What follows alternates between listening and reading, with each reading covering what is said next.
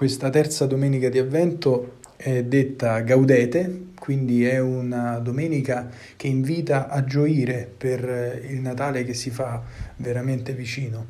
E eh, nel Vangelo oggi, attraverso le parole di Giovanni Battista, noi capiamo come è meglio per noi, come è più opportuno prepararci all'incontro prossimo che faremo eh, con il Signore nel giorno di Natale. E quello che il Signore si aspetta da noi non è nulla più che una vita vissuta in rettitudine, secondo giustizia e con bontà. Quindi non ci chiede cose straordinarie, ma semplicemente di vivere in modo umano le nostre relazioni.